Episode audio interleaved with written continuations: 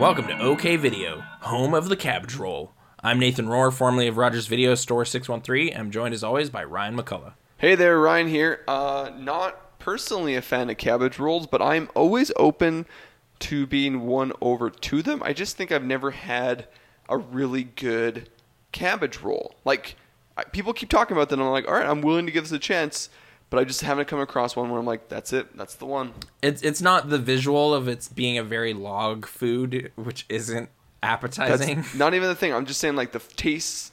I just never enjoyed a cabbage roll. There's one person who's made a better one, yeah. But it's not something I'm, like, craving. Ever. It's kind of just meatballs in a cabbage leaf with, like, sauce. And then steamed.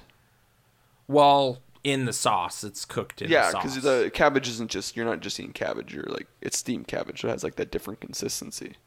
Well, I'm going to boil mine, but we'll see how it goes. It's only my second time making them. But anyways, enough German cuisine. Well, anyways, yeah, exactly. I mean, bratwurst is the German cuisine in my mind. But hey, I'm Rouladen, dude. I'm here, and I'm excited to be watching movies with my friend Nathan. Thank you. This batch, we're looking at horrifying space scenarios. That has nothing to do with rouladen or bratwurst or anything, but I don't even think there's a German on our crew in this film. Not in this one, no. No, but it is an international crew.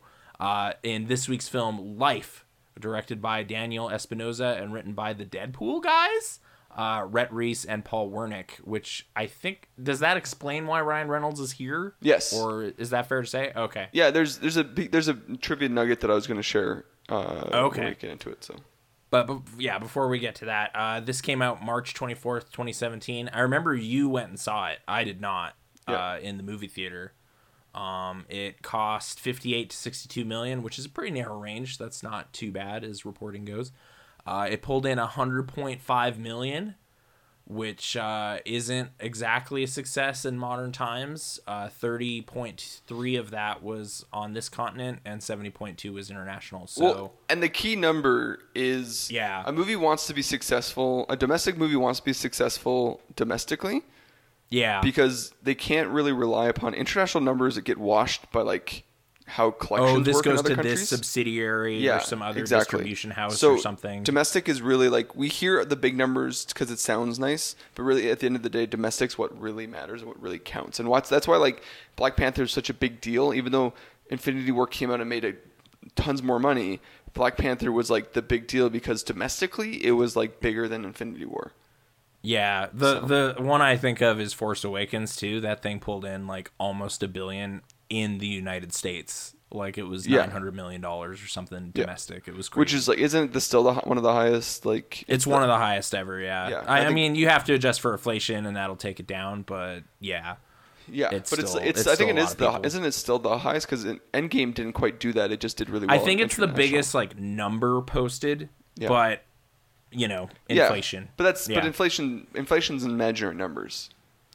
Sure. Yeah, I've since I've been a little kid reading box office stuff, I've been like mad at Gone with the Wind because it's like, what are you talking about? Like it made $11 billion or something in fake 30s money. What are you talking about? And it's like, no, dude, every human in America watched it or something. But like that's some insane stat. How movies were released back in those days, like.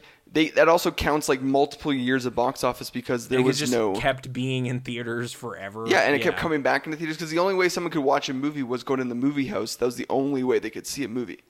Right. And so it's different, right? It's just different. It's just different stats. It's impossible to compare, but like on its face, it just looked like insurmountable. I mean, the stat that I like is A New Hope has like crazy numbers attached to it because it does. Yeah, yeah. But even though it made in its time, it's like 400 million domestic it made for like 1970. It might have even, well, I think it's like grand total is at least 700 or something now, but that's re-releases and all sorts of things. Yeah. So but 400 million for 1977 is a crazy number. Oh, yeah. So I mean, and Jaws and all that. Like that decade was really setting new records every couple years. Well, yeah, the blockbuster, right? That was the... Yeah. Anyways, great. Those crazy cats. They didn't make this movie. It made $100 million, which used to be great. But yeah, as you know, 100 million domestic. We were talking about this before the show that like Will Smith had 10 consecutive movies that all made over 100 million. Some great record, yeah. But it was all 100 million domestic he made at his box office. Right. But his movies didn't cost $200 million. Like Men in Black 3 cost $200 million and it made like 150 domestic. So it counts within the statistic, but it's still considered a failure because it lost. But that thing was in development heck for a long time. Exactly. But hey, let's hear the summary of this movie Life, which we both watched this week. For sure. The $100.5 million champ. All right. Yeah. Life is the aspect of existence that processes, acts, reacts, evaluates, and evolves through growth. The crucial difference between life and non-life is that life uses energy for physical and conscious development. Life is anything that grows and eventually dies. So I just Googled what is life, and besides the George Harrison song lyrics, this is what I got. So, also that 1999 Eddie Murphy movie, which is not what we're talking about. But I wrote what is life is what I wrote, which is the George Harrison.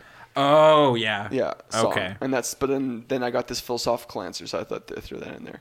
No, Life is there's a team of people out in the International Space Station. They come across. The movie opens with a satellite getting damaged by a bunch of debris in space hitting it. Yeah. This team have to stop the satellite from falling down to Earth and causing some kind of trauma. And they also want to collect some data that's connected to it, but they want to save it. It's like full of soil samples and stuff that they're supposed to look at. But yeah, it's coming in hot, and they need to catch it. They catch it, and then on board through these soil samples, they find a single-celled organism, which would be the first piece of alien life, because any life off of Earth that's found off Earth is alien life, and that's the title card right there. So, and then they reanimate it by like adjusting some settings to the atmosphere and everything, and it starts to move, and they're like, and then then everything. It's like almost two movies. Like there's a 10-minute really hopeful film. And then we did, you guys. Yeah. And then an hour and 30-minute versus this is not hopeful. Like this is pretty dour film. Yeah, I guess so. The music kind of clues you. I was sort of joking around that like if they could hear the score that's playing right now, they would know to stop. You know, like to be fair, there's ominous tones. Nathan, I love the score to this movie. It is like epic, even though this movie doesn't like. This movie's pretty, when you think about this movie, it's a pretty straightforward, just, space horror, worst-case scenario. Space monster. Yeah. But then this score comes up, and it kind of elevates the movie because the score is just really good. And there's some amazing cinematography in this movie that kind of, is pointing towards better films in this genre. Yeah, it's almost like, oh, yeah, Gravity or something, but they're dealing with something outlandish. Oh, so I was thinking 2001. I think the opening shots, have, 2001... imagery to it, type of thing. A lot shorter version of it, but it's the sun cresting over the horizon as the music swells and all this stuff. Oh, okay. Yeah. Anyways, but it's not that. It's not that movie. This movie is very clearly from when things start to turn. This movie clearly is no, this is a space horror film. This is space horror. Sure. And I think you get clued into the Deadpool guys by how cursy it gets pretty quickly. Yeah. Ryan Reynolds is our hero astronaut, I guess, that catches the thing. Yes. Okay. Ryan shows up on the scene. He is positioned as the man of action. Yes. At the outset, which I think is a clever way to get across. So Ryan, loved working with these guys from the Deadpool films.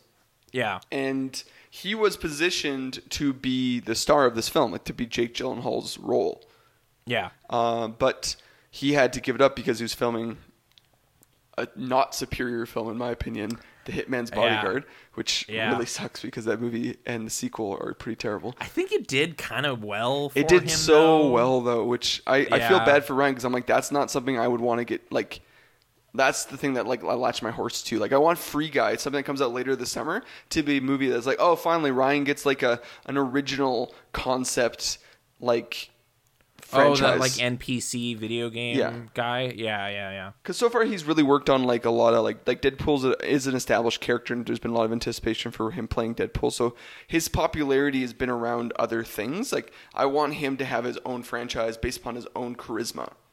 Sure. Because he's kind of not had that Van Wilder or something, but it's been a long time. Like since he's actually hit that next level, he hasn't had that happen, right? Oh no, not at all. Because he got lost in like romantic comedy land and wanting to transfer over with Wolverine X-Men's Origins. Right. I guess we're still discounting the Hitman Bodyguard films, but yes, we are definitely, because those are like. Yeah. Hitman's Bodyguard was supposed to be a movie that was supposed to go direct to DVD, but the Lionsgate was like, "Oh, this is actually not that bad," so it put it in theaters, and then it did really well in theaters. But it is when you watch it, it's a direct to DVD quality like action film. Okay. Anyways, but hey, we're getting off things. So Ryan was supposed to be Jake Gyllenhaal, couldn't do it, so he took the smaller role, which only gives him about 40 minutes of screen time. Like he's in the first 40 minutes of the movie. And then the movie pivots, but. They kind of set up Ryan, and Ryan does have some of his like he gets a lot of his schmarmy sweariness that he gets from Deadpool, but he's obviously doing it more straight face because he's an astronaut. Like he's got a serious job to do here. Yeah. But he's also the one guy on the ship that's like the person of concern, like the voice that you should be listening to. I guess so. He does have the idea, like, we have to go into this quarantine room when it's kind of a bad time to do that, but it works in saving a person briefly. It kind of goes bad. It does go bad. Even saving that guy ends up not working out. But if he had gone in earlier, he might have been more successful because the fire. They totally had a window of time to do it, but it was before the creature. Like, this thing grows really quickly. Yeah. It's basically becomes kind of like this quadro starfish type thing at this early juncture. It metabolizes, like, it kind of can consume, like, it consumes, like, the proteins in flesh and creatures, and then it can metabolize really quickly, so it grows super fast. Because it's eating things that quickly. So after a few weeks of them studying it, it starts to kind of have, like, more substantial of a corporeal form, and they've gotten really comfortable with it and maybe a bit lackadaisical because the main scientist studying it gets his hand grabbed by it, and then there's this really gnarly scene where it just starts like crushing everything about his hand, which was kind of gnarly. I don't know, like it had to have been animated, I guess, or maybe they had some sort of prop hand that they could do. I bet it was animated. Yeah. Once it gets... Oh, right. So after his hand gets smashed, they should have grabbed him. But instead, they give it just enough time to figure out tool use, and then it's over. Yeah. Because it manages to poke its way out of its little container. Well, and then it's just like... mice and things. Yeah. This whole movie is a sequence of events that's just like... They try to make decisions to stop it, but their decisions are the thing that allows it to escape more or to move around more freely. Right. So like, because next thing we know, so this thing escapes its bank. It goes after a rat they have two experiments on. Ryan gets in there to save them, but then it latches onto his foot. So he pulls out this like fire, like blowtorch type thing that's like incinerator. They call it an incinerator. Yeah, it's essentially a flamethrower. Yeah, and he tries to blow it up and tries to do stuff. And this thing is very doable, can escape, and eventually kills Ryan Reynolds. 40 minutes into the movie, Ryan Reynolds dies in a pretty horrific way.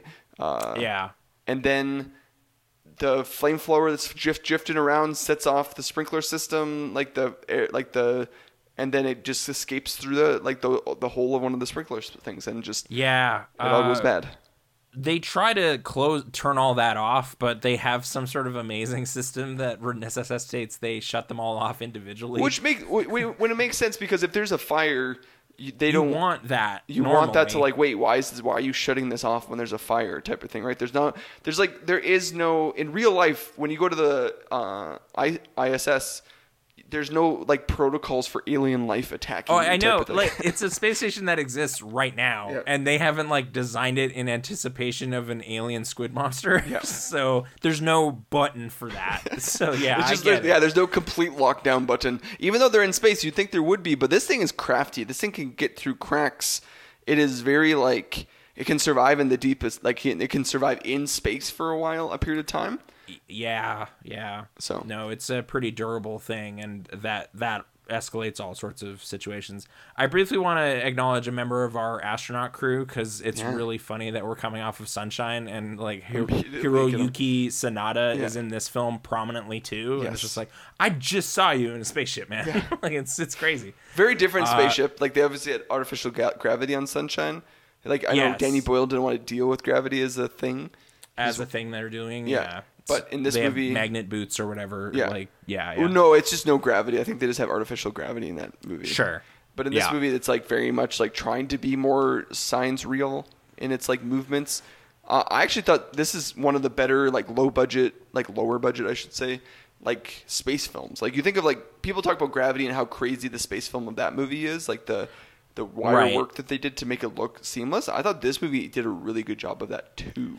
Like a pretty decent facsimile of that with like, not 6 years or whatever that Gravity was in development or some amazing amount of time.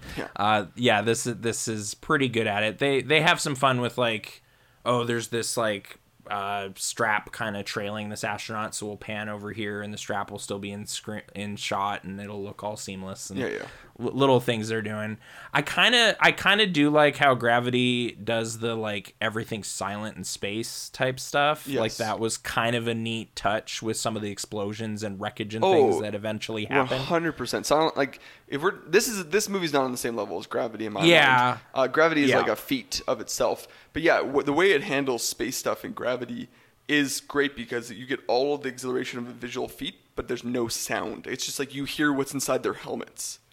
Right. Or you'll hear them scream after like something crazy and you're like, so you just have to look at it. Yeah. And there's some stuff in here that's sort of comparable with like a big panel on the space station just gets smashed or something. Yeah. But they're just like, no, we got to Foley this up and have like crunching sounds and everything. And it's just like, it's kind of weirder and more surreal when you don't hear it. The argument that I'm going to make though is like the scene that you're talking about in Gravity is they're in their spacesuits doing a spacewalk. Yeah. And so in this movie, they're in the space station, so there is an atmosphere and sound would travel. If something was breaking on the space station, the sound would travel through the space station. If there was a shot of somebody... There's some stuff where a character is spacewalking, but not everybody's spacewalking. No. Sure. Yeah, but the scene that you're talking about where it starts crumbling apart, they're still in the spaceship, though, when that's happening. I don't know. Yeah, what did you think of this movie? I mean... I generally was just kind of going for the ride and had a pretty good time of it just escalating and this monster being really crazy and like constantly like being one step ahead of where they want to be, or just seeing these astronauts just kind of like screw up in weird ways. Like it's just like, all right, I got a great idea. Okay. It's going to try to get in through the thruster system. So when it does, we'll burn it with the thrusters. And they're just like, aren't they like screwing up their orbit and stuff? And it's just like, and also they're out of gas now. And it's just like, like what are you but they're so terrified of this awful thing that just murdered their friends that I sort of get it. Like I'm in their headspace to some extent. But they're recklessly thrusting all around. We were kind of joking on the couch about like, what does NASA think they're doing? Like, just because like, what they're just thrusting random thrusters. I don't know why they would do that. Like, they're ruining their orbit. Okay, now they're correcting their orbit. What was that? Like, just we gotta send the Firewall 2 or whatever. Like, but NASA at that point they know that there's a creature on board because they do end up sending the Firewall, which is not a. It's not a helpful thing. It's like Rebecca Ferguson like establishes that there's this kind of 3-step contingency plan, I think. Yeah, right? It's like it's a buffer for them to create so that this something that happens in space doesn't come to Earth, like a contamination of some sort. Yeah, so I guess phase 1 is just keep it in this room, I think. Phase 2 is get it out to outer space, or is that the last phase? No, that's the last phase because they're going to push ISS out, right? They're losing the space station. Yeah, they're just going to throw it away. Like it's just like it is contaminated with something real bad, and we're just getting it out of here. Is like I think contamination. A ship comes and docks with it, but it is not a rescue vessel. It is like boosting them out of atmosphere, like just or out of orbit, just off. It's trying to, yes, and then obviously people make mistakes, and then things go awry with that also. Yeah, I agree. Like I This is one of those movies where somebody could easily sit down and be like, all these scientists are making such stupid decisions. But I think people just need to realize that scientists are just people too. And when fear or panic set in, you kind of make rash, quick decisions, and you don't necessarily think out. Like, this is something that, like, I thought Sunshine did a good job of with Benedict Wong's character. Just like they had to make a last-minute decision, and he has this like very short timeline in which he can figure out how to make it work, and he makes a mistake. Like, mistakes can happen, right? Like, it's especially in like a do or die situation, like Life kind of creates for them. Sure. So. And like the kind of fast pace of how this situation escalates doesn't leave you much time to plan. I did find it a little like maybe screenplay-y that like the very first thing the creature does is somehow destroy all communication they have. Like, I was like, what? Why did that happen? Like, can't they just talk to each other on headsets or something? It's like, no, they no longer have that ability. They cannot coordinate. It's like, I had to ask my wife, like, what's wrong with the radio? And it's like, oh, it burned out because, like, the creature drank all the coolant in their, like, communication system, right? Like, is that what happened? Yeah. Yeah.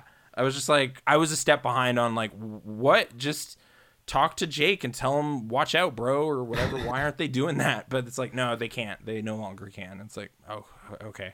Like, that makes it worse in terms of, like, the creature has a leg up on him kind of thing. But yeah, I was like kind of frustrated on their behalf, maybe, with just like, if they could just agree what to do or like where it is or tell each other, like, so much wouldn't happen. But I think it's important to remember too, like, this is a creature that, we're getting introduced in a safe zone, but like, this is a creature that like never existed before. Like, we're literally, they're being introduced to a brand new like biological weapon of some sort.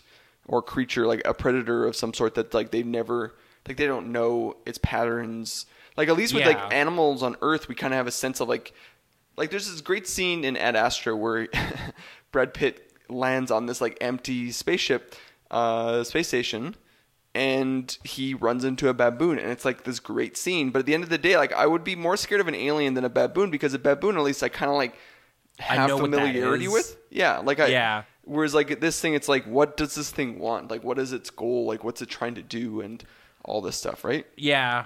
I kind of was thinking of Ad Astra, too, with, like, this... Like, just... I mean, we're watching space horror films, and there's been a couple sequences in that might qualify, but overall, it's kind of a weird drama. Yeah, you know? It's like a... Yeah, it's a weird... Weird drama is the best way to say it, because it's like... Yeah. There's, like, literally a moon chase... like gunfight scene. There's like a moon car chase, which is just like, okay, but the moon is like Sutherland, but the moon is like Las Vegas now, because it's like Neon City moon that they're escaping. Like, oh sure, there's a moon city, and it's like, it's, and it's sort like of outlandish, Sunshine, but it's really serious. It's about like it. Sunshine, because they're going to the edge of space, like the solar system, to go and convince a person who's gone crazy that they're crazy. There's some more space craziness in that. I don't think we get any space crazy here or body modifications, so no. I guess I'll give it that. This is the first. This is the most unique of the space movies that we've seen. Yeah, there is no regard. This is like legit just a monster movie that takes place in a very confining space. Like, and to be fair, it's a pretty clever way to do a monster movie, because most of the time, like, a monster movie happens and you're like, why can't they just run away? Like, why is this hard? Like, there has to be a reason why, like, an just anaconda. Don't be where the monster is. Well, anaconda, they can't leave because they're on the boat and they're trying to get off the river, but they can't because the snake's off the river. Like, sure, Lake Placid's one of the stupid ones where you're like, oh, anyone could just leave. Like, Lake Placid. Like, you don't need to continue to go to this lake once you've gotten to shore. You can just go. Exactly. But they're just so curious. They gotta figure out what's happening. But in this movie, at least, like, they can't escape. Like, they're stuck, right? Like. There is no escape for them. They are literally trapped in, like, space will kill them if they try to leave.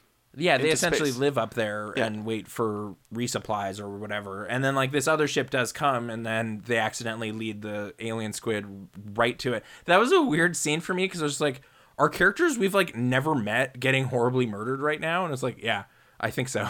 Because, like...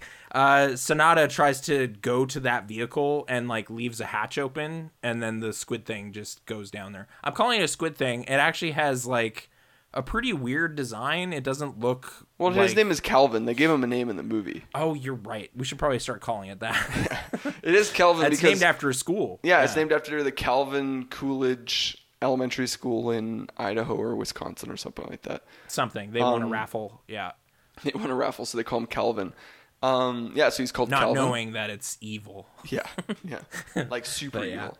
But maybe not evil. I don't know. Like, I found the biology... It's just trying to survive, but... Yeah, like, the biology guy was, like... Like, is it xenomorph evil if they're just designed to be a killing machine? Like, is that evil? Like, is that wasp that stung you while you were eating outside, was that evil? Or is it just while you were in its house? So or it's just, like, it's just part of the order of things where, like, wasps... If you have honey barbecue sauce on your lips, it's allowed to do that. Like, yeah, because it's trained to go after the sugar, and you're there, so it's going to defend itself. Like, it's like one of those things where it's not evil because it's just part of the nature of the world, right? Like... Sure. Yeah, because then a lot of things would be evil that aren't probably evil because there's no choice in it. I think Rebecca Ferguson's character kind of articulates that too. Like, she just decides, it's just like, I hate that thing. Like, I know it's not rational, but I hate it. I hate what it's done to us. And it's just like, yeah, okay. Like, it did totally kill Ryan Reynolds right in front of everybody. Okay, Ryan Reynolds' death is like hand. Is a legit gnarly death. Like... The amount of blood that comes out of him while he's floating there. I was making jokes about recent nosebleeds I've been having, but then it quickly escalated beyond anything. But I was like, no, yeah, that was me yesterday. And then it was like, no, I'm still maintaining that once there's like a giant puddle in space. It's like, yeah, it was real bad. You missed it. Yeah. But, that's like where the movie really starts to like lean into its like horror dynamic. It's like, oh, like this is the creature eventually. What essentially does, the creature gets into Ryan Reynolds' mouth and like eats him or destroys him from the inside, and then Ryan just like dies, but then he like he's just vomiting blood everywhere, and it's like huge swaths of blood coming out of his mouth. Zero-G blood. Yeah, zero-G blood. Yeah. We do get some zero-G fire, I guess, in this movie. We didn't get it in Event Horizon. No. So we get the flamethrower kind of blasting at walls and things, but, you know, just wanted to mention that. I think when I saw this in theaters, I went because of Jake Gyllenhaal, and I heard good things from like a swath of people. Like, it was one of those things where like it was kind of similar to like Escape Room, when it was like nobody, like no critics really loved Escape Room, but there was like a contingency of people being like, Escape Room's kind of fun. And I went and saw it, and I was like, oh, this is fun. When I went and saw Life, it was kind of like I was hearing the same rumblings of like, oh, this is like actually kind of fun. And I was like sitting in that world. So I wasn't expecting like a high science fiction film, but I wasn't expecting like a slasher film either.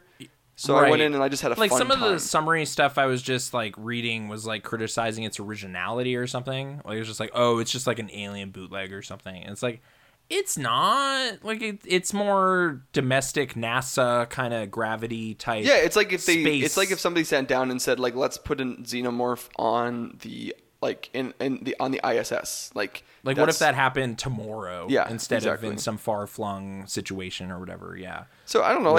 I don't love. I don't think this movie is amazing or great or something like that. But it's definitely a movie I tell people to try because I think it's a lot of fun. Mm-hmm. And I think it has like, I think the one thing I can stand on, like, it has a pretty solid cast. Like it's got Ryan Reynolds, Jake Gyllenhaal, Rebecca Ferguson, right there in front of you the whole time.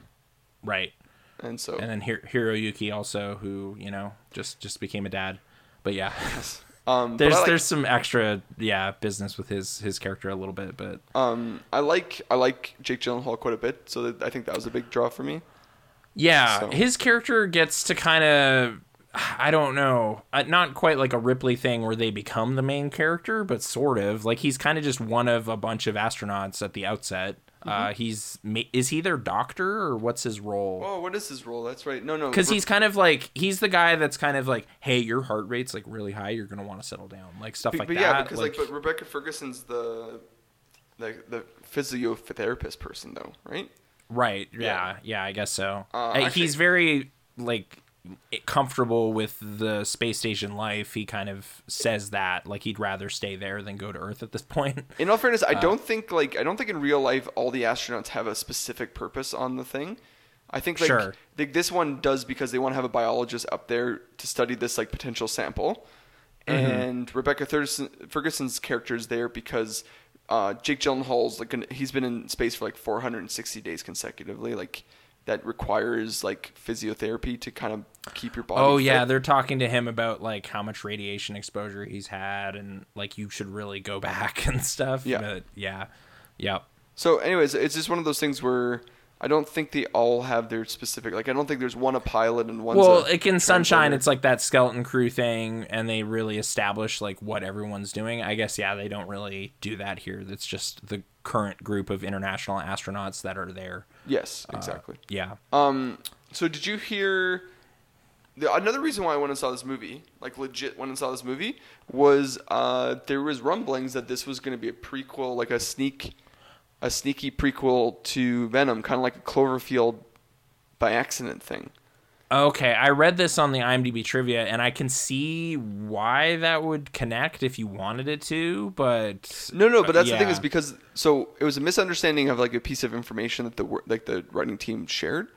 So this was it started off as a script that they wrote for a Venom film. Oh, weird. Like a symbiote on a space station?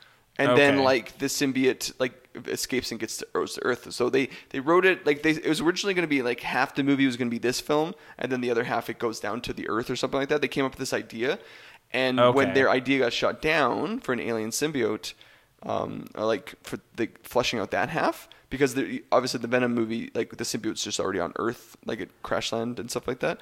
I think there's a little prologue with some space business, but not a lot, right? Like obviously, yeah, it's like 5 minutes max. These guys wanted to like flesh it out a bit more. They're like, oh, what a great way to introduce it than to have like J. Jonah Jameson's kid up in space, who's an astronaut who first encounters the. Oh symbiote. Yeah. Anyways. Yeah. And this was their idea, and it got shut down and changed, but.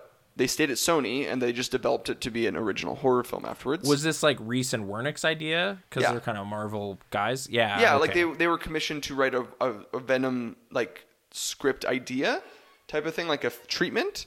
And they got their treatment shut down, but they're like, oh, we like this core enough to finish making this into a film, like into our own screenplay. Right. So then when this goes like into production, it's like, oh, I bet some of those early, like this is probably a trick, and it's totally still connected. That's the thing. It's like Venom I think movie. We've been all weirdly trained because of Cloverfield. So there's a part of the film industry that I actually hate right now. It's like everyone is finding all the information to spoil everything before a movie comes out, so you can't really like sit there and enjoy a movie and be surprised. Like everyone's trying to like leak and find all the leaked information. And any website we kind of alluded to this with like Quentin's films like getting spoiled or whatever, or what was the one? I was saying, like, why did Kevin Williamson feel he had to start rewriting Scream 2 just because some guy on the internet said something about it? Yeah. Like, who cares? But it was like, no, that was, like, Ain't It Cool News' MO was ruining stuff for people. Oh, and that just, like, took over all, like, I can't go to a news website now without being, like, shown and be like, hey, look at these Lego sets with the new Spider-Man movie and his, like, new suit. And I'm like... But that like, I didn't want to know that. Yeah, like, I didn't want to know that specific power that he has now or whatever. Like, it's just... Things like that really frustrate me because there used to be a time where we just like go to a movie and be shocked by it. Like Cloverfield, like legit was a shocking film. It got advertised for the first time like 2 or 3 weeks before it came out into theaters. Is that right? Am I remembering this right? Yeah, it was pretty tight. Yeah. And then when we went and saw what was the movie? Like we were like, there's times where we sit down and watch a movie, and then you kind of like when I went and saw Split, and the end of Split came, and it was like, oh, this is a sneaky sequel. Like I had no idea. I just went and saw Split because I like M. Night Shyamalan, and then all of a sudden, oh, this is actually a sequel to Unbreakable, and you're just like sitting there being like, that's great. I'm so happy the secret didn't get like burned, like because got to be like, oh, what? Oh man, Bruce Willis is here. Yeah, but like, there's a fun bit. Yeah. There's this like the internet is so committed to wanting to figure all these things out beforehand to the point where studios now have to release and spoil their own stuff in trailers so they can get the scoop themselves over top of the people that are leaking photos from set photos and all this stuff. Like, I can't tell you like when I saw Fast 9 in theaters, like F9, and every single action set piece isn't in the trailers. There's no extra thing in the trailers that they didn't hint towards. Oh, so there was no surprise factor. No, exactly. Like there's always like when we saw Fast 5, we went in because we wanted to see how did they resolve the giant cliff fall, right? Yeah, they just drive off a cliff and don't care. But we never really get like a sense in the trailers that they're dragging bank vaults behind two cars and what that nonsense is. Like that was kind of sitting there being like, oh, this is the... They still held something back. And there's still another level of nonsense. With F9, it was like... The first trailer came out and it was all about that pendulum swing where like he latches his car onto his giant rope and swings between islands. And yeah. The movie is the dumbest thing, and I love it. I love every aspect of like that dumbness. But then as trailers started to come out more and more, I found out about the final battle scenes. I found out about the space sequence. I found out about all this stuff, and I'm like, why couldn't you surprise me with space? Like, they went to space in this movie. Why didn't you surprise me with that? Why do you have to ruin it in a trailer? Every aspect of that movie was ruined by trailers because people kept leaking it. And bringing it to this movie briefly, like, I vaguely remember the trailers for this movie. I don't remember much about the creature in the trailer. No, there's almost nothing. Coy about it? There's almost nothing, which is what people maybe think that why it didn't go well, because the movie seemed more like a drama in space, but really it's just like a fun roller coaster horror film. It's kind of a monster movie, and it's, like, it's pretty... You know, that thing's going to get you. Like, it's that movie. So I don't think it appealed to the horror fans, but I think if they did the trailer a bit different, they might have appealed to the horror fans. Or just, like, signal better that, like, no, this is one of those. Oh, okay, I thought it was going to be some, like, gravity ponderous thing or something. I honestly got weird. Like, I was like, I like Jake Gyllenhaal, but I just don't think I need another space movie right now or something, and didn't bother seeing it. Well, and the trailer, and even the poster, like... is just this, like, it's not a great poster. It's so bad. It's like the helmet with the hand in the helmet. With like a hand in the helmet. And I'm like, what does this tell me about anything?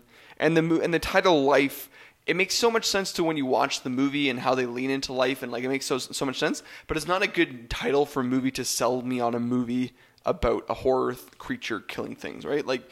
Right. Yeah. Like you could just be talking about like, oh, this astronaut had a baby while he was up there, and he had to think about life, and he wrote a poem. Or it turns into Ad Astra, which is just like this long, ponderous, weird, fun movie, but like nobody went and saw it in theaters. You and I saw it in theaters.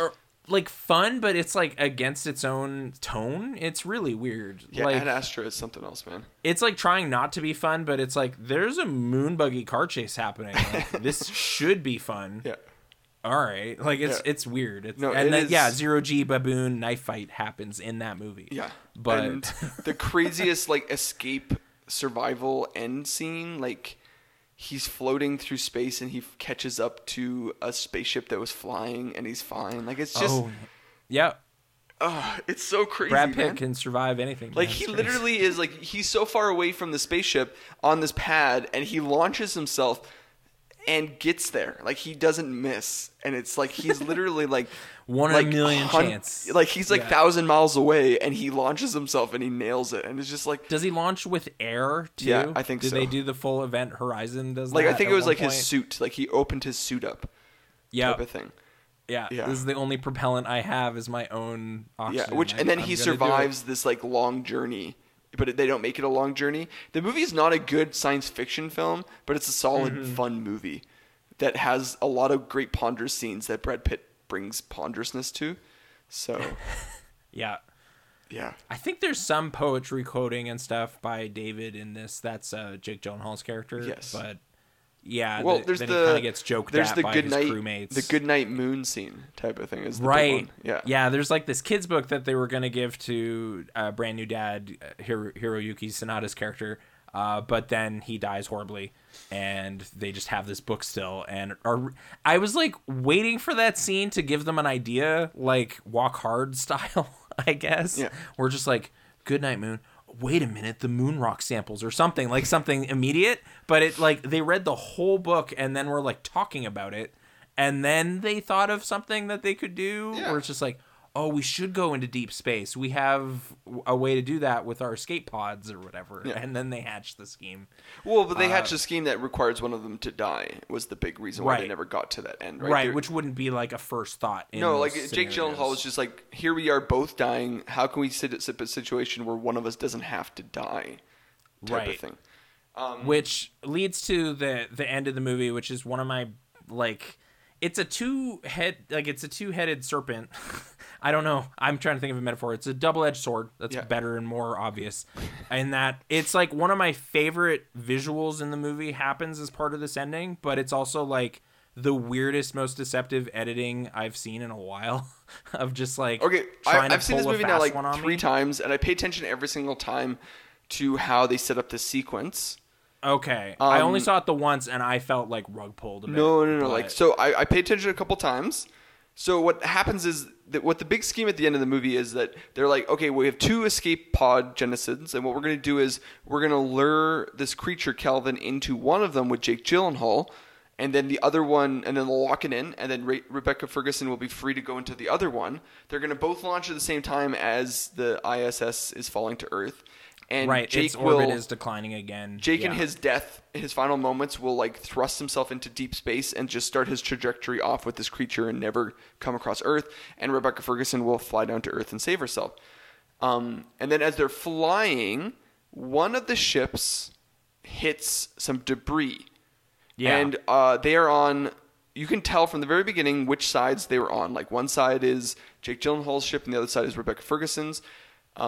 So when you're paying attention and one hits, the one that hits is projected and then they swap sides because the one starts going out of control and starts falling, actually goes over the head in one clever edit and starts falling. So that is consistent. Like I've been watching every single time being like, is this cheating? And they're not cheating. Like the projection, like Jake Gyllenhaal hits the thing and he starts to go out of control and starts falling to Earth, while Rebecca Ferguson also hits, but then she starts going up, but they swap places, so you think that they're going in the same direction, and it's tricky, but they actually swap places because of the impact. It wasn't so much the like exterior special effects sequence, which I was like, okay, something crashed, and that's weird, and they're okay. But it was like they were kind of intercutting inside the ships and not really conveying anything like during that. It was just kind of like, or at the very least, it seemed like Rebecca Ferguson's scene seem to like set a tone of like, all right, David is gonna fly off into space. I'm recording a little message for in case this doesn't go well. Yeah. David's gonna fly off into space. He's a great hero. I'm gonna return to Earth right now. Yeah. And that's kind of the last like thing I remember her saying until she's going, no, this has all gone wrong. Like 2 minutes later, which seemed kind of like, where was she during all? Like we're kind of like keep cutting inside Gyllenhaal's problem. Yeah, and because Gyllenhaal's problem is getting out of control because the Calvin's in there with him slowly torturing and killing him type of thing. Right, and he's kind of trying to steer the joystick. And I was like getting the sense that he was succeeding with some of the cutaways to the ships, but that's where I kind of lost track of what was happening. No, it's more Rebecca Ferguson who's not a pilot, not realizing until it's too late that she isn't on the same trajectory path anymore. Oh, they're kind of... Okay. Because that makes sense with, like, the final shot of her has her screen kind of flashing, saying, like, manual override not possible or something like this. And then it's like, oh, okay. So she was just trusting the autopilot to work out, hit some debris, and now she's just in trouble because she can't fly. But not right away because she doesn't know she's in trouble, and then all of a sudden she's informed that she's in trouble because she's not descending anymore. She's going to go right past the Earth, whereas David is descending, and there's a little bit of...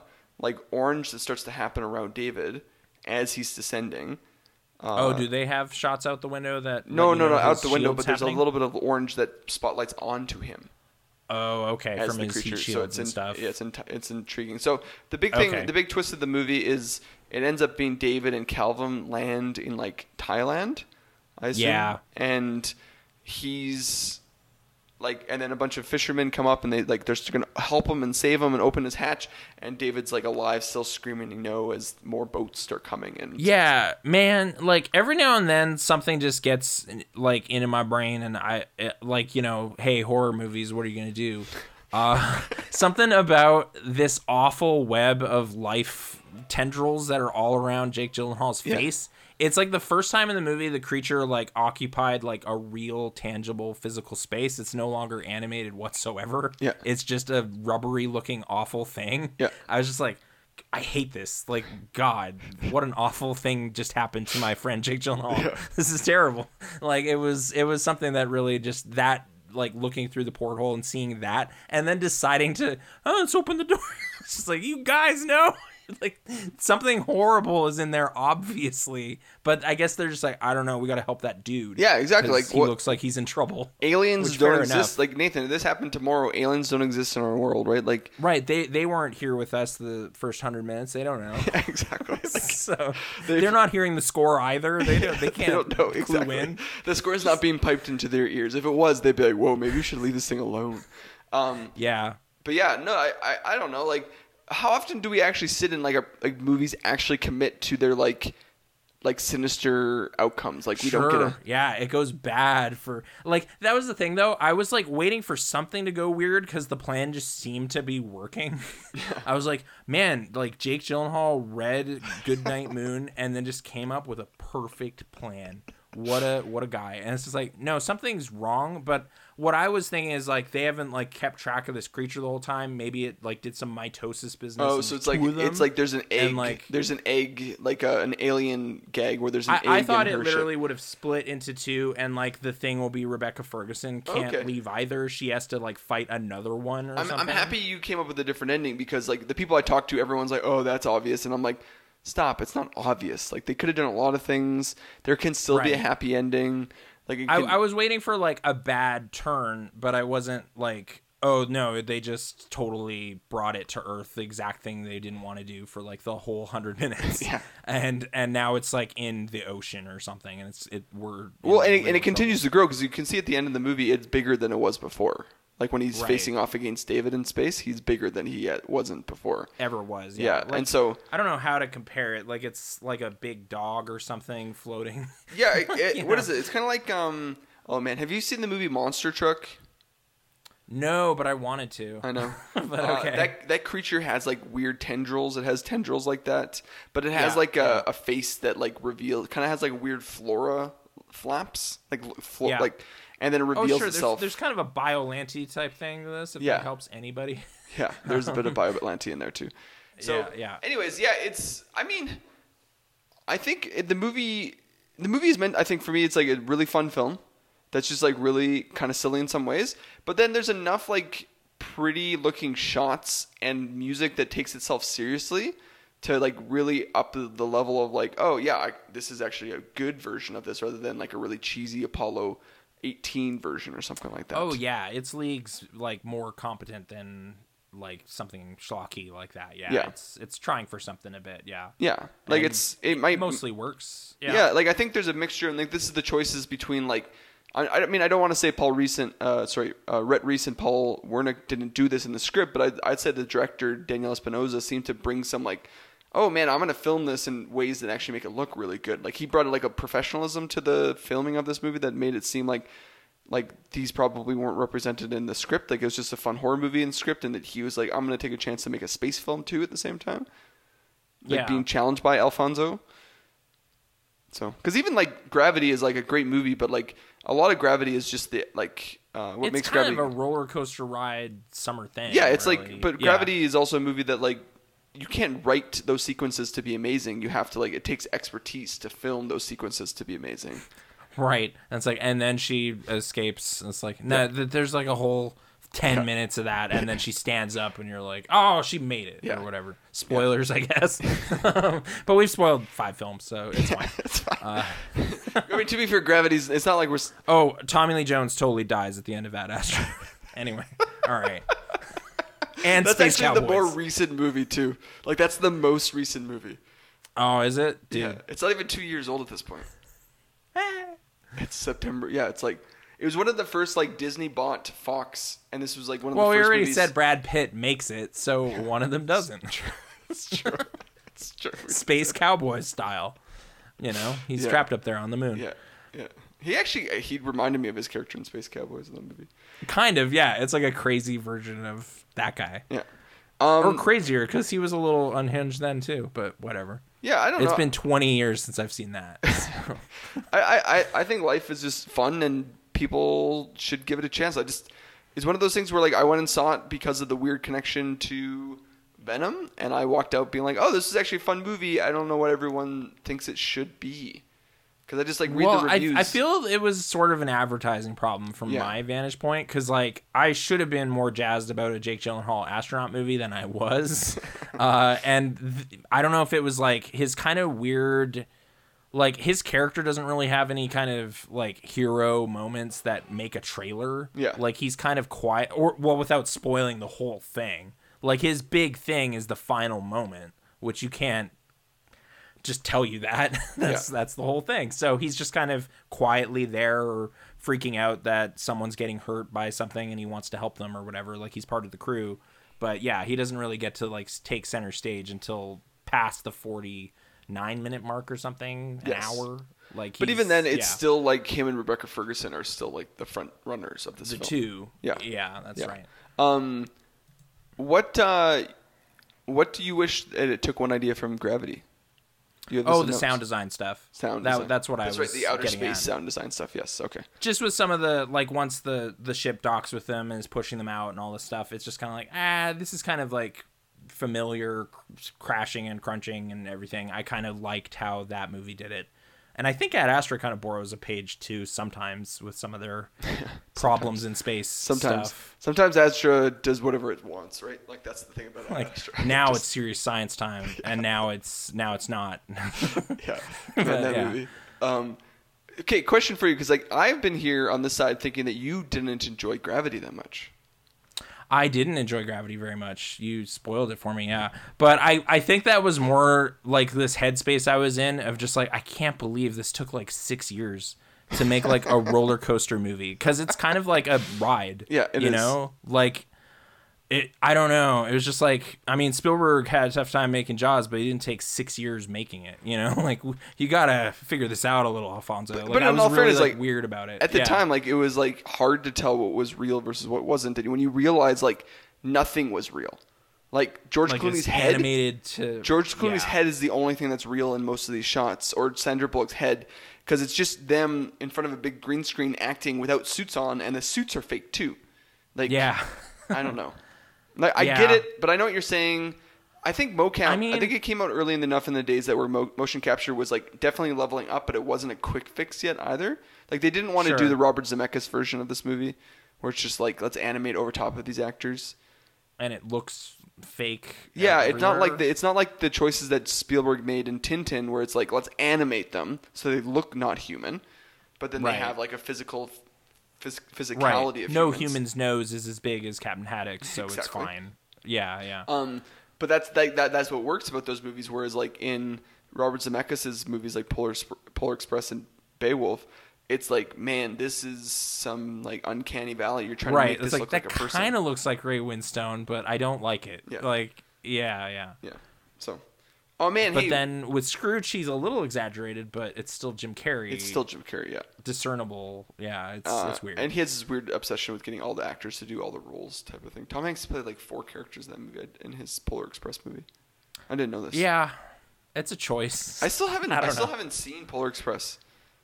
Yeah, we were talking about it a while ago. It's weird. I don't know. There's things I thought were kind of cool about it, but just on a dumb spectacle of sorts. Okay. It's like a thing I missed. So it was just like, what was this? Oh, yeah. No, it's definitely a thing I missed, too. I know kids that love it. Like, kids that are now adults that love it type of thing. Like, they're like, oh, that was my movie. Yeah, I was, like, 17 when it came out, so I was too cool. I don't know. I was still enjoying, like, Hank's stuff, but I was like, nah, I don't know about this. Like, I don't want to see these dancing chefs or whatever. I'm okay. But cool. Yeah. Hey, Life. Oh, I guess I could elaborate further on why I didn't like Gravity, but it's fine. It doesn't matter. Have you turned on Gravity? It sounds like you turned on it. I only saw it the one time, and I just kind of was like, I was underwhelmed by that. And then it was like, oh, man, best picture kind of stuff, best director, all this. And it's like, I shouldn't ever care about the Oscars, as we talked about. You still like Alfonso, though, right? Sure. I've enjoyed other films of his much more, like Children of Men and whatnot. But you see Roma? Yeah. I didn't see Roma. Okay. Maybe because of Gravity Salt. Okay. I should watch Roma. Sure. Roma's really good. Okay. Yeah. I've heard that. So. Anyways, yeah. Okay. I just remember you not liking Gravity, and I was sitting here being like, "Who cares that it took 6 years to make this movie? Is a lot of fun." And like Sandra Bullock, who's not an actor I typically care for, like I was like invested in her story the whole time. Mm-hmm. And like when she steps at the end of that movie, I'm like, "Oh man, she did it! She did it! She made it, guys! This is amazing." I'm trying to think if like I'm not trying to spin it negative, but there was something happening with like the like maybe in this movie and maybe in Gravity 2 where like some part of my brain is kind of like not receiving this as real the whole time. Oh, okay. Like it's just like I don't know how they shot Apollo 13, but there's times where I'm like believing Tom Hanks is floating. I never like get that. often. Yeah, you know? But the things I was reading about, even how they filmed Apollo 13 versus how they filmed these movies, is like there was like these movies people can't fathom like you just move seamlessly in space. Right. Like you're literally just like if you push yourself, you're going to move at that rate for a very long time. Right, and then with like that movie, there's a bit of like inertia that starts off because like it's a Ron Howard problem of like how do we get into space and this pencil starts floating out of nowhere type of thing. And I'm like, well, like that wouldn't do that. Like that wouldn't do that. The pencil. But that's what your Earth brain thinks it would do. Yeah. So if I'm sitting in my Nathan chair watching this in '95 is like, oh, this is perfect. This is handshaking like, with my understanding. And we just saw this with Richard Bronson, who just went to space. If you're sitting in your chair not moving, you're going to stay in your chair. If you bump yourself up, you're going to start floating up type of thing. Like you just inertia needs to happen before you can move. And I feel like new space movies are trying to get that idea a lot better than I think. Like, because I think Ron Howard wanted to visualize the like zero gravity, and so he did this by like having random things start floating, and you're like, oh, okay, I guess. And I think people are probably online going to be like, well, it's because they moved the ship or something like that. And I'm like, I don't know. I think that's why like it jostled, and that's why it threw that pencil up for you. I don't think that's. But he's drinking that juice, and I was just like, that's what I'm seeing, and I was like, I don't know. It was. One time it's event. Hard for me. But then at the end of this movie, when the creature looks like a weird rubbery weird thing, I bought that was a weird thing I don't want to deal with kind of thing, you know. Like you literally touched the movie. Like it's hard for me to sit here and give praise to a Ron Howard film. So you picked like the right movie, but you picked the wrong movie to make your argument. Cause it's a space movie that I hold in high regard. Yeah, which is fine. It's just yeah. It's Ron Howard though. Okay. Right, so. Well, let's get into monstery movies because I kind of still appreciate like the way The Thing does a creature, and I just like I know it's not real, but I know that's gross and weird looking, and that head is crawling around or whatever. Are you talking about? Even though that was in John Carpenter's The Thing. Okay. Yeah. Whereas for like a lot of the percentage of this creature's like screen time, I'm just like, yeah, that's like a cartoon thing. That's not real kind of thing, you know. Yeah. Like. It's gnarly what that thing just did to this character in this story, but I'm not like. So you're saying like for you, the uncanny valley is still there. Viscerally the same way as like seeing that eyeball open on that weird pyre of fleshy weirdness or whatever in The Thing, you know? Yeah. You're still saying the uncanny valley is still there for you type of thing. It's still around. So like weird zero G, like CG blood isn't like a pack of blood dye that, you know, doesn't have the same like, whoa, to me, like there's some of that going on. Yeah. And that's fair. Like, I don't know what to do with the marriage between the two because like, I think they've come a lot further. The problem is that you can't do zero G blood in any film period, unless you're going to go to outer space. Just go to outer space and throw some Caro syrup around. Yeah, exactly. Like film it. And even then, the consistency is not going to work because it that matters in this situation. Oh right? Yeah. But you're still kind of pointing towards like one of the greatest practical effects movies of all time. But even then, like there's still like levels in that movie where it's like there is uncanny valley in like.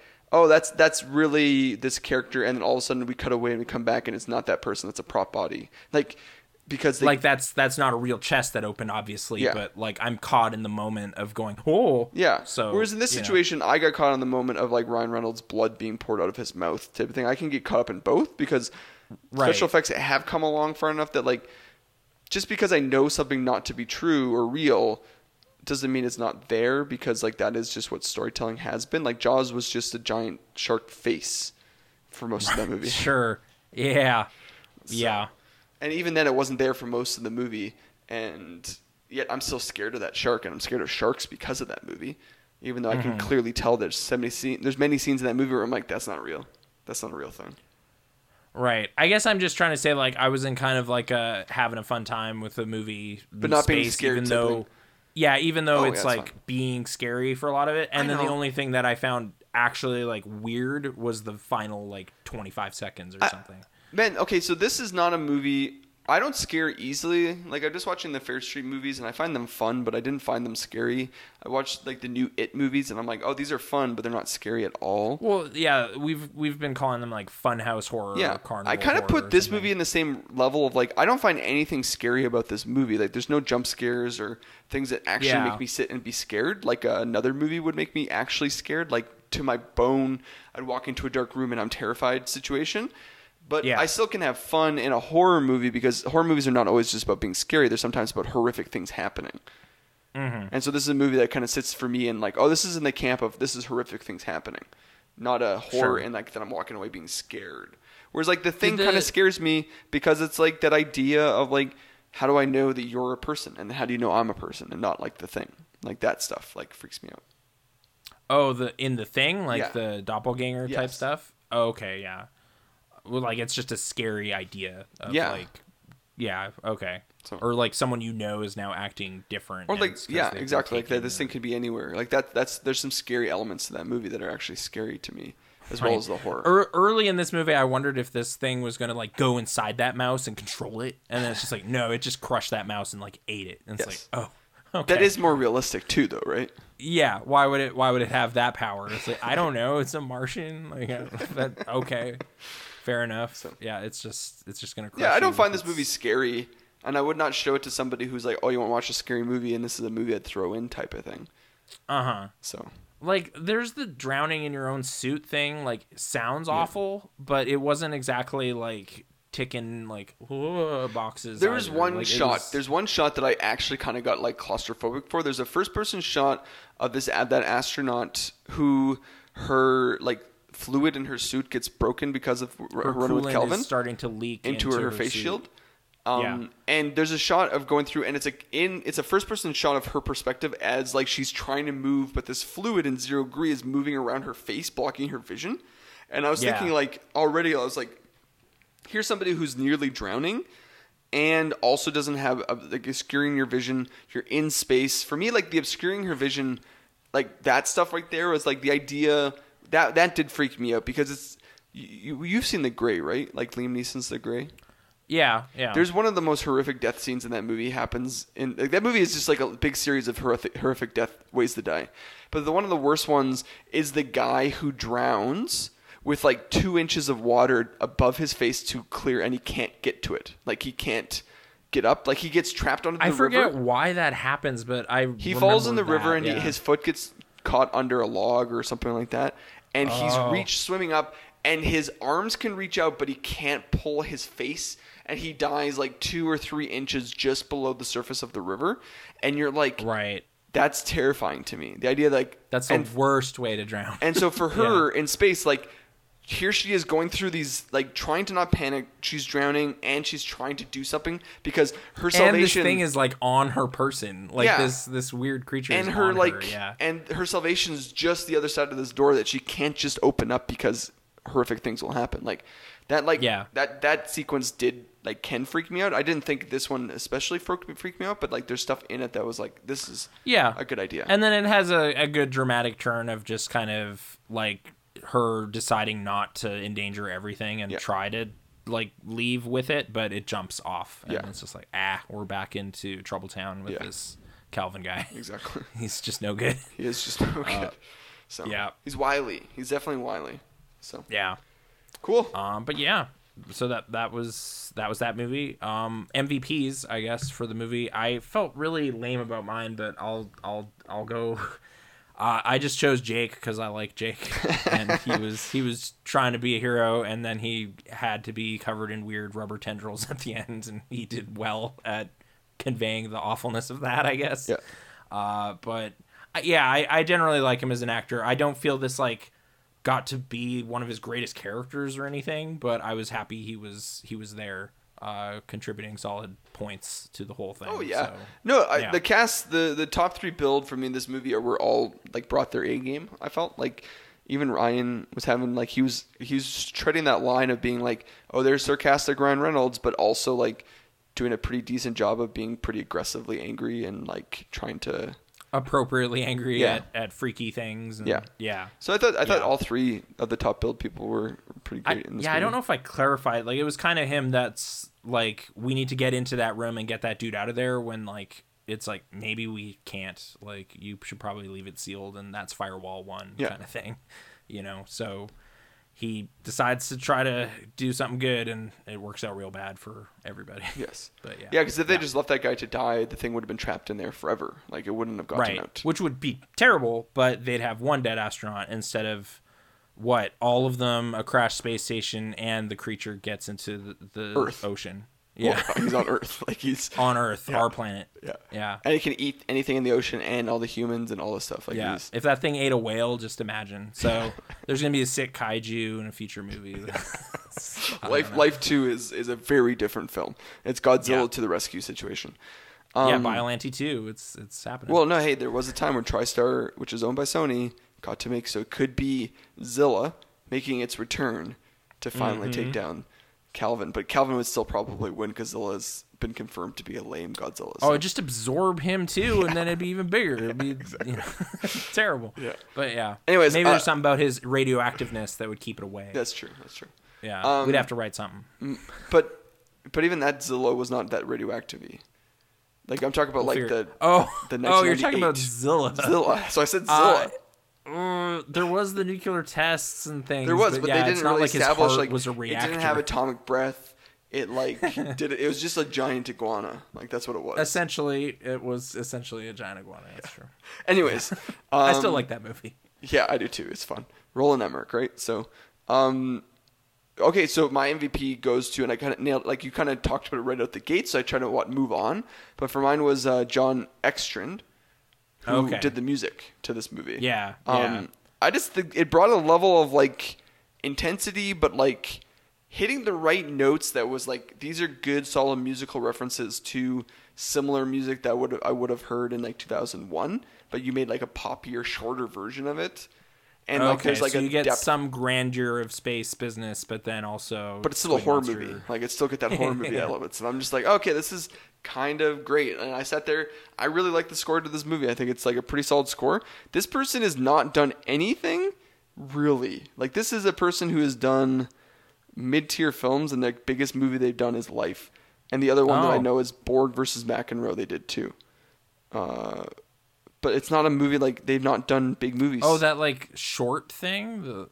No, that was that's 7 Days in Hell that you're thinking of. Oh. Yeah. This I thought Borg you meant the Lonely Island, like, tennis parody. No, like, Borg versus McEnroe is a movie with Shia LaBeouf playing McEnroe. Yeah. Okay.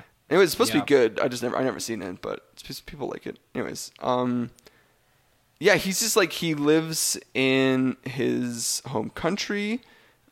He's actually from Sweden, and I think he works largely on Swedish films, but because here I am reading all these English titles and being like, I've never heard of any of these movies, right? Type of thing. Well, hopefully he gets some more gigs, because he did, like, in my, like, final through the porthole, like, blah scene, he does some great, like, scary business underneath all of that to make that moment land more. So I although it also, like, I mean, I guess I was slow to the party on the switcheroo with the spaceships, but again, once the score started happening with these fishermen, I was like, well, that's not going to be Rebecca Ferguson having a good time, is it? Like, it was a little, you know, okay, I see the hand that's about to be played. It's not going to be fun, but For sure. Yeah. Cool. Yeah. Anyways, that's my MVP. Okay. I have a question that's not related to anything. I just feel weirdly, like, uppity about it, and I want to talk about it briefly. Okay. It's a pretty simple question about another filmmaker. We haven't really encountered any of his work, but how do you feel about Zack Snyder, the director? Man. Yeah. So we might get into hot water on this one if people are out there listening to us, because he has a powerful, boisterous movement of fans out there that will move Hollywood. What's going on with that? That will move Hollywood to spend an additional $70 million on the blockbuster failing that was already a $400 million movie. Yeah. To release a super indulgent, like, ultimate cut 4 hour plus ultimate cut that is actually is better, but that's not saying much already because it's Justice League. Zack Snyder, what do I think about Zack Snyder? I think Dawn of the Dead, his remake, is goofy fun. Okay. But that's the only Zack Snyder film I actually like. Okay. Yeah, I might have to put... Like, I kind of felt we were on the similar page, and I want to, like, assert this position because I feel humanity has lost its way on Zack Snyder, and they're starting to talk about him in strange ways that are just like, okay, but, like, I just heard you talking mess about Michael Bay, but Zack Snyder's worse. Like, he's what you're making fun of. Yeah. Like, I don't know. Like, here's the thing. I don't know. Michael Bay... Like, he doesn't exist outside of his own box. He knows exactly the type of movie he makes. Yeah. And he's not trying to, like wax poetic about... anybody. Well, he's not trying to wax poetic about being an auteur or, like, being a great filmmaker or a great storyteller or any of these things that Zack Snyder talks about himself in these ways where he thinks of himself as James Cameron for modern filmmaking. And you're like... Michael Bay is like, I know what I do. I make 5 Transformers films, and they subsequently get worse as you go along. I'm showing up for these paychecks to make these robot films. I don't know. Yeah. And they're super indulgent and too long, and there's bad... And that's been day one. Like, that's day one business for him. Like I guess not Bad Boys. Bad Boys 1's a clean, like, hour and 45-minute movie, but, like, The Rock is 2 hours and 20 minutes. And, like, Armageddon is, like, way too long. Pearl Harbor is way too long. Oh, Armageddon. Yeah, but, like, at least with those movies, there's a level of enjoyment that you can have in them. Sure, there's a way. Whereas I haven't found that way with, like, a lot of... The one that, like, broke me was Sucker Punch a bit. Yeah. I was going to get into that in a second, but let's just go through them, because I do want to get into Sucker Punch, because that's the one that broke both of us. The one that, like, broke big in a way I wasn't anticipating was 300, where it was like, oh, people are, like, unironically stoked on this Gerard Butler kicking people movie, and... It's the slow motion in the film. It was slow. Yeah. Like, we both walked out of... I like slow motion. I'm 19 at this point in time. I love Max Payne and The Matrix. Like, I get it, but something about this recipe wasn't, like, 100%, but it was, like, everywhere. Was 300 that was year. 2006 or 2007? 6, okay. Yeah. Oh, wait. It February? It was February. Anyways, no, I'm second guessing myself now because I know Grindhouse was 7 and it was the same year as that, wasn't it? Was it? I'm just gonna look it up really quick. Anyways, Zack Snyder is a guy who I was impressed by his level of violence that he put into Dawn of the Dead. But then when you go back and watch it, you're like, oh, a lot of this is gratuitous, like super over the top. Like this is the child in a grown man's body that is allowed to have unlimited amounts of money and thinks that, like, demon zombie babies is the funniest thing, but, like, not in a trauma way. Not in a trauma way. I was going to bring up the baby, too, because it was, like, the trashiest decision that movie makes is, like, zombie baby that we have to then kill. But that's the thing is, like, trauma does this all the time. Like, they do, like, this type of, like, trashy schlocky thing, but they're doing it fully intentionally, whereas he's doing it, like, shockingly. Like, he's trying to, like... do edgy something or something. I don't know, man. I try to understand him as a person. I try to understand the world, why they love him so much. Yeah, so he did Dawn of the Dead, which I think both of us like Dawn of the Dead, at least a little bit. I mean, yeah, I kind of had no expectations for it, and it was like, hey, Ving Rhames is here, and like... Has a good, solid opening. It does have a pretty solid opening. Like, it's just like a tranquil morning, they wake up, and then the kid is a zombie, starts eating the dad. Who's the guy, like, the dad from Modern Family? Oh, was Ty Burrell. Just the worst established as just, like, this total chode in that movie. And then it's like, no, he's, like, a fun, friendly dad. And it's like, I saw him, like, betray everybody. Like, I don't know about this guy. But okay. But then 300 hit, and you and I didn't see this together because we didn't know each other yet. I walked out of 300 being like, what is everyone getting a hard-on for this movie for? Because it's literally it, like, blew up. It, like, exceeded box office predictions. Yeah. Like, it made way more money than anybody was talking about at that point. And I made the joke right off the bat walking out of being like, oh, that's a 45-minute movie, but then all he did was put everything at 0.5. Slow it down. Yeah. And like, I kind of, like, on some base level don't mind, like, in a video gamey type way, like, just, like, sword/cut, and then it goes to slow-mo as he cuts through that dude. Yeah. And then it goes fast for a little bit, and then he stabs another guy, and you're just like... Michael Fassbender is in that movie, huh? He totally is. It's true. I know. Yeah. Okay, but then here's where it actually fell apart for me, because I was like, okay, 300 got overblown. Then he got assigned to make the Watchmen, which again, people love. They get a giant hard-on for it, but I'm like, what genuine comic book fan of the comic book is actually a fan of this movie? Because all the subtext that Alan Moore hid in the like dialogue and in like the hints, he's just like plasters it on screen. So like there's this like long rumor that comedian hints at in the book about him being in, he was on in Dallas in November in 1965 or whatever it was, 63. 60. When and he makes the comment like, oh, weren't you in Dallas? And he's like, yeah, blah, blah, blah. He makes the comment. But Zack Snyder's solution to this comment is, let's put a slow-mo opening shot of the comedian sniping the back of the head of this president and like show the slow-mo version of this. From the grassy knoll, and have like essentially actual JFK dying on screen for you in the credits. And it's just like... It's pretty, that's like the trashiest way you could have done that. Oh, yeah. You know? And on top of it all, too, like the next thing was like the rape scene, which was always implied in the comics, like where Sally Jupiter's mom is raped by like the comedian and stuff like that. He just like kind of goes full bore for it.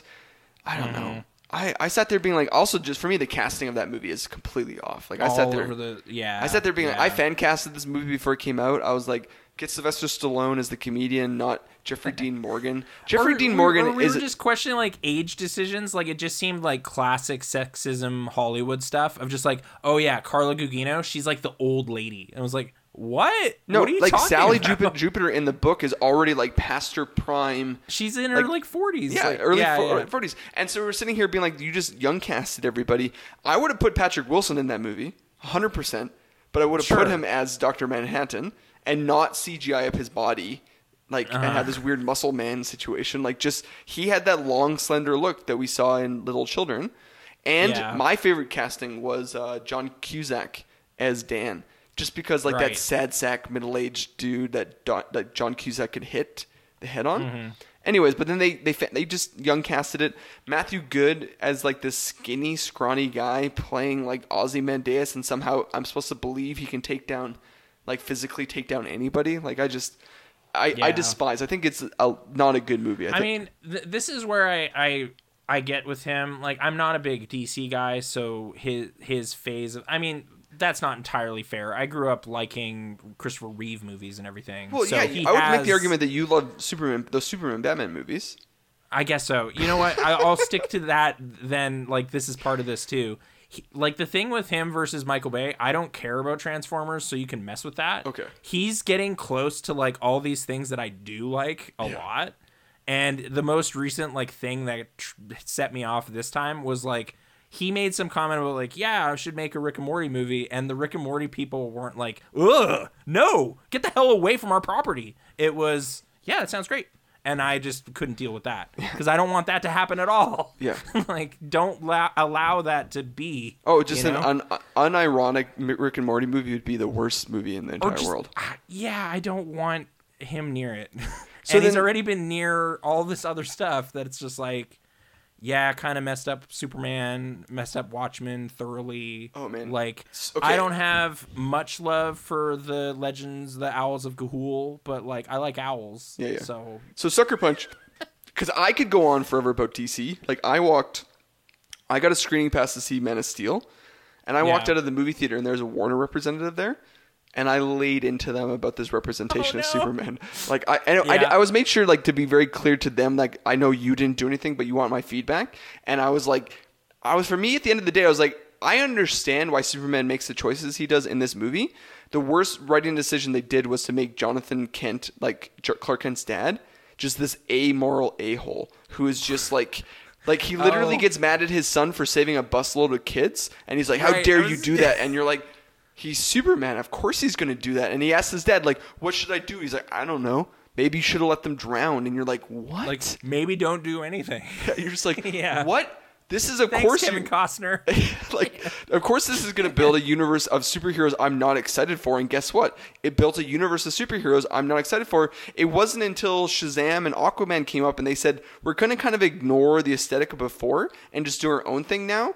that I'm like, right. Oh, I can now get on board because James Wan made a Batman and Robin movie on a large scale. That movie looked way silly and crazy, and it didn't seem to like mesh with the like moody. Oh, not at all. Bill, he completely ignored it. Stubbly, like, it is colorful, romping like Indiana Jones fun with like crazy, silly things. Like the set designs and the costumes, like literally remind me of Batman and Robin. Like no joke, Batman and Robin. But like everyone loved it, so I was like, oh, okay, guys, there's potential to Batman and Robin.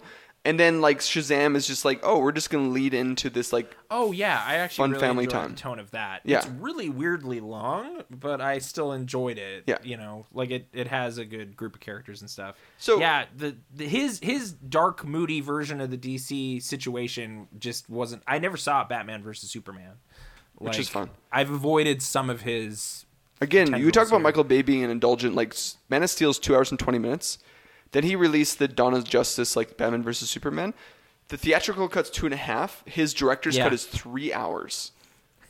Then Justice League comes out, and like Justice League is a nightmare of a movie. Dude. I think that's what it was. There was some dark weekend where I was like, you know what? I'm going to watch Batman vs. Superman. But the only cut I could find was like this super long thing. I was like, I'm like barely want to give you my time at all, so I'm not going to do that. Yeah. Like I got like insulted. I did rewatch it, like the 3 hour cut before I watched his 4 hour cut. So when I say that, like, I think his Justice League is better than the thing they released in theaters. Yeah. It's like the difference between a 3 and a 5. Like it is, like that is better, but it's not good. It's 4 hours of overindulgent nonsense. Like it is hot garbage. Okay. Anyways, let's talk about his original work, Sucker Punch, which, like, I don't know. It's like slow motion, like music videos, which we were excited for. We liked those trailers. I like video games. No. Like, Nathan, you and I were legit excited. Like, I remember those trailers happening. I was like, oh, this could be fun. Like, yeah. Like, it was a killer. It was Silver Sun Pickups had that big song that came out with that trailer. And I was like, oh, man, like, samurai swords, giant samurai robots, and, like, weird, like, crazy Nazis. Like, I was like, this movie looks gonzo. And John Hamm was in it. I think I was stoked about that because it was on a big Mad Men thing. Well, and Oscar Isaac is in it, but we didn't know he was at the time, but he's in it in a big way too. Sure. I think it was like partway through the movie when it's extremely obvious what's happening. Yeah. And the movie is kind of like acting like it's got a twist for you. Yes. Towards the end of it. And it's just like, no, like they're in an insane asylum and they're not, this isn't happening. Yes. Like the crazy train orbiting Jupiter or Saturn or whatever, where they were fighting all those robots. Guess what? That didn't happen. And I was like, yeah, I know. Like, of course. And it's like, no, like we got to explain this to you. This is a bit surreal. No, it's the way get ready. Zach does sit in my brain the same way that James Cameron sits in my brain as somebody who thinks like he has a deep self-importance to himself. I got a genius screenplay right here. Exactly. And you're just like, oh, okay. Like he has a deep self-importance when he talks about himself and the things that the properties he should get involved with. Like there was recently an interview where he just like, it's the interview you're talking about where he talked about Rick and Morty. Like he talked about all these properties he'd love to work with one day. And like for me, the MCU popped up on this list and I was like, no, please don't. Kevin Feige. Kevin, don't take that phone call. Like that's a phone call you hang up on because that's how you end your universe. Because I don't even want to see, like, someone, like, saying, like, oh, he'd make a great Daredevil movie. Like, no, he wouldn't. He'd make a terrible Daredevil movie because he'd make Daredevil, a moralless, heartless, amoral a-hole, and he'd make everything gray. And you're like, that's not – you're like, oh, that's what happens in Daredevil. Like, it's not what happens in Daredevil. Daredevil's about a man who struggles with his faith while he also wants to murder criminals. Like, that's what that's about. He didn't do Batman well. He literally gave Batman a gun, and he said, go kill people. And you're like, that's not who Batman is. Yeah. Batman's the guy who can get the job done despite the weapons. Like, yeah. Ugh. There's just no subtlety or nuance that he can, like, and when it doesn't require it, I guess that's fine. Like, I don't actually even mind what happened with 300 because that's, like, just pulpy blood. Oh, it's Frank Miller. Like, it's Frank Miller story. Like, so it is just, like, pulpy nonsense, simple words. Like, yeah, get him to direct more Frank Miller movies. I'd be fine with this. A Sin City directed by Zack Snyder. That sounds like a good movie. Why not? Yeah. Like, that's what I want. Fence him over there. I don't want him near all this stuff that I'm actually, like, enjoying, because that's just a waste of everybody's time. And, like, he owns the world right now, Nathan. Like because, like, the like, despite Warner Brothers' best efforts to not to bury this 4-hour Justice League cut, it was a huge hit. It was a massive hit. Oh, gosh. I looked at it before this, and it was like 8.1, you guys. Like, on IMDb, it was just like, oh, my litmus test. I didn't know this was happening. Like, somebody needs to be a snarky sour sack about Zack Snyder again, and I'm willing to do that, because we can't. Like, go watch Sucker Punch. It's so off. For me, it's Army of the Dead. Like, I tried watching Army of the Dead, and I 55-minute ruled it, and I can't believe I even made it that long, because nothing happens, and I'm just waiting for something to happen, and when it starts happening, I'm like, oh, I'm not having fun. And I'm happy to see that, like, I'm not wrong, because it is 5.8 on IMDb. Yeah. So his fans... Like, there was some, like, as I was going down the list, like, okay, people don't like that. And then I got to a few where I was like, all right, you guys, come on. Like, what is happening? But here's the thing. It doesn't matter if it's 5.8, because, like, Army of the Dead was the biggest movie that Netflix has ever released. Like, those are their biggest numbers. Just for views or something? I saw the running time and was just like, man, I can't do that. No, for views. Like, they announced that's, like, the biggest movie that they've ever released is that. All right. Which I think that'll be broken this year. There's a movie called Red Notice coming out later this year that stars The Rock, Ryan Reynolds, and Gal Gadot. And it's like a big espionage thriller.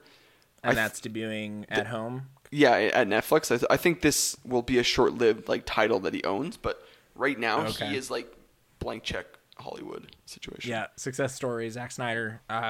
So here's the thing. Yeah. You and I, when we set out to do this podcast, we wanted to be very intentional about, like, because sometimes you and I can, in our personal conversations, can rag on things we don't love and get really caught up in things we don't love.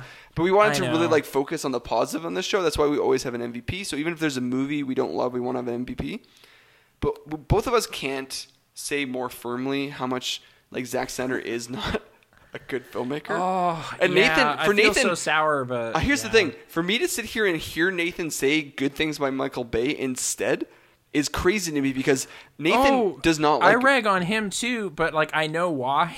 You know, I don't know. And there's exceptions to the rule with him, where it's just like, okay, he played within his zone, he found a thing. Like, Pain and Gain is, like, the perfect material for him to execute upon. It is, like, it's like somebody finally, like, dreamt up the perfect Michael Bay screenplay, where, like, the where writer knew, like, exactly what they're doing. Crude and terrible. It's like, no, that's perfect, because this happened in this awful true crime story. Oh, yeah. Great. Well, that's and fine, the writer then, like, perfectly captured, like Michael Bay's voice, but like allowed it to become this ironic, hilarious movie that has something to say. But, like, you can then still use all the Bayisms, and it wouldn't take away from it. Pain and Gain's great. Like, you and I went and saw that movies in theaters, and I'm just trying to think, like, what would be, like, the perfect subject matter for Zack Snyder to just ruin, and it wouldn't matter. You know, like, it would fit his brand of awful. Thundercats. I think Thundercats. He can go ruin Thundercats. I wouldn't care. Or He-Man. Sure. He-Man, Masters of the Universe is another one. There you go. Yeah, like, they insulted the Ghostbusters that one. To be fair, he kind of did. He-Man might be perfect for him, because it is, like, a bare-chested 300. Dude. Yeah. Yeah. He would make, like, a hard R version of He-Man, and there would be people that love it, but I would hope He-Man fans would be like, oh, this is terrible. Like, like, give me that Dolph Lundgren movie any muscled day. Sword dudes. Just get back to what you're good at, I guess. I don't know. I don't know, man. He keeps getting rewarded, and I'm so tired of it. Did you know they filmed a prequel to Army of the Dead before Army of the Dead came out, and that comes out later this year? I didn't know that. Thanks for telling me that. So there's two of them. No, there's, like, a giant franchise, because the movie hints at robots and aliens in the universe. In the worst, everyone's like, before watching this movie, I was reading online people being like, oh, pay attention to the Easter eggs around aliens and robots. And I was watching it being like, I was hoping that they're going to, they're going to be subtle. They're not subtle at all. In the first 5 minutes, there's literally, like, a military base, and then there's literally, like, a spaceship that flies across the screen in the most, like, oh, there's a spaceship. And then, like, later in the movie, they're killing zombies, and some of them have robot heads, and they're exploding, and you're like, this isn't subtle. Like, this isn't what subtle Easter eggs are, guys. These are just there. Now I just feel like I need to justify why I think other movies are good. You know? It's like, I like Planet Terror and think it's fun. But I'm not saying you can't ever do trashy, schlocky, violent nonsense. It's just that, I don't know. It's just there's like a subtlety of tones or something that's missing. He has a self-importance. He has a self-importance that I think comes into his art, where he like, I think he's indulgent. Whereas like he's indulgent in like a selfish way, whereas like Robert Rodriguez in Planet Terror is indulgent in a selfless way. He's giving the audience what he really thinks they want, and it's like 90 minutes maybe. Yeah, like. Yeah. Whereas this is like, I'm going to waste your time, but I don't think I'm wasting your time. I'm rewarding your time. Yeah, with my that's art. Exactly the attitude. Whereas like Robert Rodriguez knows exactly what he's getting into, which is just a silly, fun romp of a movie. He knows he's not making important films. For some reason, like with all the nonsense that's in Sucker Punch, the scene that like broke my mind was the like head of the asylum is like this like Henry Kissinger looking guy with like a cigar, and this like rap music starts playing while he walks slowly in slow motion. I think that's like, Oscar Isaac. Just speed this up. You're wasting my time. I think that's Oscar Isaac. He works at the asylum, but he's not like this big like boss guy. Oh, okay. I don't know. It's just like little details and flourishes that I just find like, you're just wasting time. Like, what are we doing? This movie doesn't need to be this long. Things like this. Or this isn't a clever twist. This is obvious. Please stop talking like it's a secret. I don't know. I think I might still own that. I don't know. I need to go look at my collection. No, I think I might have got it from a cast off. I don't know if from you, but somebody. No, I never. I have like stopped buying his movies intentionally after Watchmen. Okay. And like, and that was after Watchmen. So Watchmen, like I only bought it because there are good visual sequences that are from the book.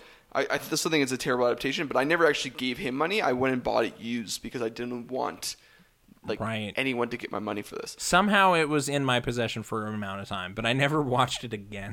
So at least there's that. But anyway, sorry for all the Zack Snyder fans out there. Although, I guess we're kind of saying, like, you're a little delusional and you need to wake up, but sorry. It's just how it is. Yeah. Anyways. That's questions. Man, I think we spent just as much time talking about Life as we did talk about our anchor tour Saturday. I had this in my craw. I couldn't not deal with it. So Thank you, everybody. Yeah. That's all for this week. Thanks for listening.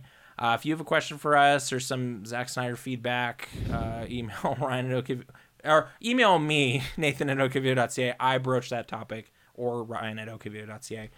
We'll discuss it. Or you can tweet us at okvideo podcast. But if you're tweeting us, tweet us with the thought of, I'm going to have this read on the show, not I'm just mad at what they said. If somebody actually tweeted at us, we'd still read it, even if it's just anger towards us. I guess so, yeah. Next week, we are looking at Supernova. Directed by Thomas Lee, which isn't a person. That is Walter Hill, Jack Shoulder, and Francis Ford Coppola, because nobody wanted credit for this movie. It was written by David C. Wilson, and it takes place in space, so I believe it qualifies. Until then, I'm Nathan. And I'm Ryan.